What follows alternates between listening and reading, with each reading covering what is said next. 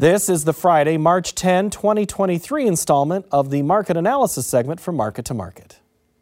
USDA reported higher numbers for domestic and world stocks of corn, while wheat stocks were left unchanged as the world waits to see if Russia will extend the soon to expire Black Sea Grain Export Corridor Pact.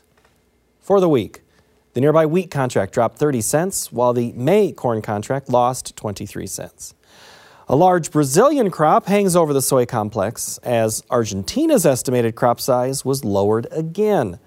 The May soybean contract was off 12 cents, while the May meal contract added 4.60 per ton. May cotton shed 5.99 per hundredweight. Over in the dairy parlor, April class 3 milk futures added 13 cents. The livestock market was mixed as April cattle cut 115, April feeders put on 162, and the April lean hog contract improved to 90. In the currency markets, the US dollar index lost 38 ticks. April crude oil declined 315 per barrel. COMEX gold went higher by 920 per ounce, and the Goldman Sachs commodity index fell nearly 14 points and settled at 572.60. Joining us now, regular market analyst Jeff French. Hey, Jeff. Paul, great to be here. This wheat thing. We keep talking about Russia. They're not extending that pact. No talks to have it going on soon. That's the world story. Then we get moisture domestically here in the United States. Then you get r- rain in Europe. But are we still oversold? We've been oversold. I mean, we've the wheat market has been down 16 out of the last 20 days. Uh, the momentum is definitely lower.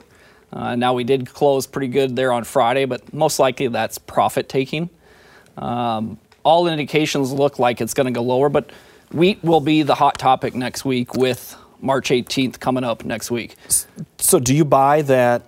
Is, are the dog days behind us then, given what you're kind of indicating? Uh, you know, I'm going to wait till after those negotiations are done, but it would not surprise me if the funds sell this thing because they are short about 100 to 120,000 contracts. So they want it to go lower. That that is their bet.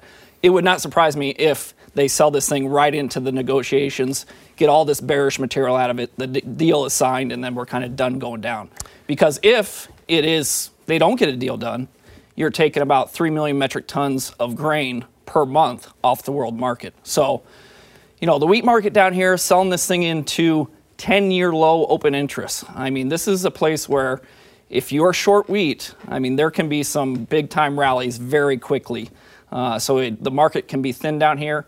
I'd be very cautious being short down here. Okay, range wise, on we'll say the let's go on that July contract to wheat new crop. What's a range on that thing given the parameters of what you just said? Do we have more room to go low? Well, I mean, yes, we do long term. I mean, if, if you look at historically the price of wheat at you know 780 or eight dollars, depending on which contract you're looking at, that is still a pretty decent price. True. Especially with condition of the Chicago wheat, the soft red wheat uh, conditions uh, coming out of this winter, coming out of dormancy, are very very good. Uh, so the prospects of having higher stocks there, improving hard wheat conditions. I mean, Oklahoma improved, Kansas, you know, parts of Kansas have improved, North Kansas has improved, East Kansas have improved. And then, you know, you got the Russian ag minister coming out here this week saying, you know, we're going to have 30 million metric tons of carryover Right. from exports last year that can't, weren't able to get sold. All right, you mentioned open contracts. There's a story developing in corn, Converse, a bunch of people coming into the market. You asked it, so I'm going to ask you the question Are they smart or not so smart for entering this corn market right now? You know, I, I'd be very cautious. And what you're talking about is uh, on the big down day on Thursday, we were down, you know, nearly 20 cents. Uh, the open interest in corn gained 27,000 contracts. You know, that was after already the corn had sold off 50 cents a bushel. Uh, so to me, that would signal probably that was kind of everybody throwing in the towel. Um, you know, the smart money sold it 50 cents ago before the break. Uh, so as long as May can hold this 610, $6 mark, uh, I, I think, you know, we could be putting a bottom here, new crop at 550. We can hold 550 for a couple days. Um, but I want to see how it acts here next week before I enter the long side on the corn. 37 questions about lower corn, but we just picked one. Let's go with Ryan and Lenox here because Jeff, he's he's top of mind with many. He's asking what's actually pulling corn down a dollar. Is this drop short-lived and a large jump in price coming in the near future? So you kind of say it's coming. So define for me near future. Well, I think you have to look at what happened here this week. I mean, it, it wasn't mainly fundamentals. I mean, some of it was because of the decrease in exports, which increased the corn carryout. But the, the, the stock market was down 1,400 points this week. Uh, you know, there was bigger things going on. One of the, you know, the second biggest bank failure ever in the history of the United States happened this week.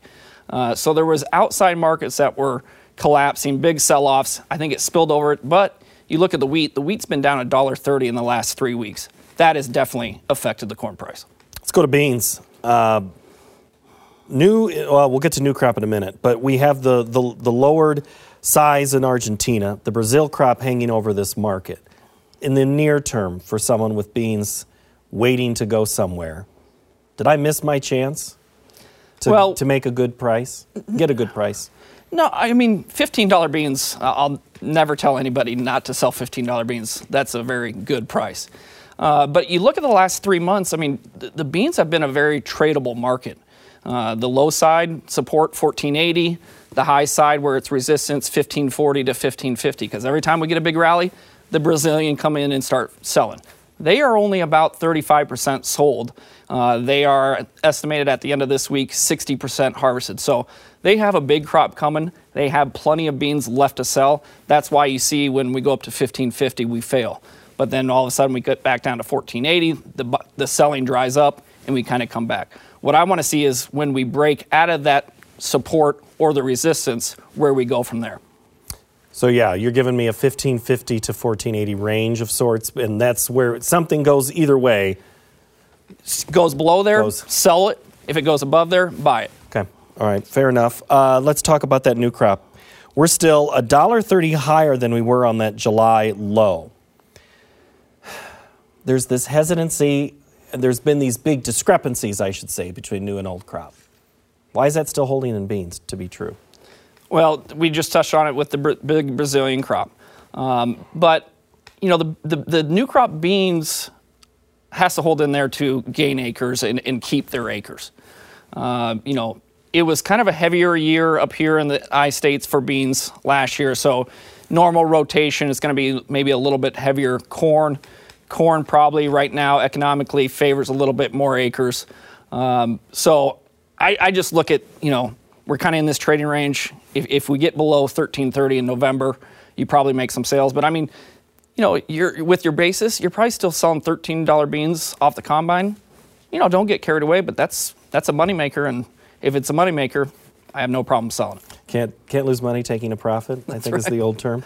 Uh, livestock wise, uh, buy signal on for these folks who are feeding cattle or still have some fats? You know, if you look at the feeder cattle, I mean, they're the exact opposite of the wheat. They've been up 16 out of the last 20 days, essentially the last month. Uh, they're overbought. I mean, it's it's overdone. Um, the funds have just piled into the long in side. feeders. Yes, saying. in feeders. Okay. Um, but we had the big break in corn and you know feeders took off with that, which is natural. So we'll see what happens here. Uh, the fat cattle, I, you know, I'm as bullish as everyone out there on the fat cattle, except for the fact of you know what's going to happen here with the economy. So. I, you know, you have the April of 24, 2024 contract making new all-time highs here this week at the Board of Trade, up above 174. So, you know, you're looking at over a year of protection. You can buy 170 puts for four and a half dollars a hundred you can lock in 170 fat cattle for over a year. I mean, I, I take advantage of that. It's, yeah, you're, you're saying that sounds like a good good idea. Well, you keep your because, upside I mean, you keep your upside open yeah. while locking in the downside to the board at 170. I mean, for the next uh, year and three months. So, yeah, it's a good deal. So this would be more of a market plus type question, but I, get, I guess I'll ask anything other than live cattle on 24 that you're interested exploring right now? Corn, wheat, soybeans. You know, I, I've had the it's been brought up a lot on the corn, but the corn is it's not nearly as high price as the 23. Um, you know, I, I don't really like selling too much out there, but if you want to sell 10%, but I it's not on my radar right now. on any of the grains. On, on the yeah, not right now. okay. Uh, hogwise, do you see that demand story picking up? Is there another story that is picking up any steam to this market as we kind of wallow around here the last couple of months? Demand's been very good. I, I think the hogs, you know, I think we closed at a three week high here Friday. Uh, looks like we could run this thing another three or four dollars pretty easily. Uh, you know, the hogs have benefited from all time high cattle prices. You know, they can't get too far away from those cattle prices. Um, you know, I, I, the hog numbers are very similar to last year. Uh, I, I'm not too terribly bullish or bearish either way. Europe, I am watching the African swine fever. Uh, that is there, keeps rearing its head. Uh, they eat a lot of pork. So uh, if that continues, we could maybe pick up some exports business there. China's sow herd is still out of whack. Too many, too many sows, um, but uh, pretty neutral to hogs here right now. Do you see any comparison? I mean, it's always beef that gets talked about with inflationary issues, economic issues. At what point does the hog enter that discussion and get talked about in the same way? I, I, I thought it would have happened already, uh, you know, truly, um, with the high prices of beef. But you see what the consumer doing. Um, they're not balking at these prices. Uh, beef demand is still off the charts. Everybody likes beef. Although box was maybe lower this week, I think. Yeah, Uh, a little bit. the week, a little bit lower. Historically, uh, seasonally, March is your weakest demand month for beef. So Okay. a little pullback there is not necessarily too surprising. Like I said, I only have we answered one corn question. I have 36 more to go in Market Plus. We'll get them to you then. All right, thanks, Jeff. Thank you, Paul. All right, that's Jeff French, everybody, and we're going to put a pause in this analysis, continue our discussion about these markets in our Market Plus segment. You can find both of them on our website of market2market.org. For those of you watching us over traditional television or via the web, this is the final week of our annual pledge drive. If you believe in this service that you have trusted for nearly five decades, Consider investing in your local public television stations to keep programs like this one in production. We continue to thank you for your support. Next week, we are going to look at how oyster farmers are making a profit while cleaning up the environment.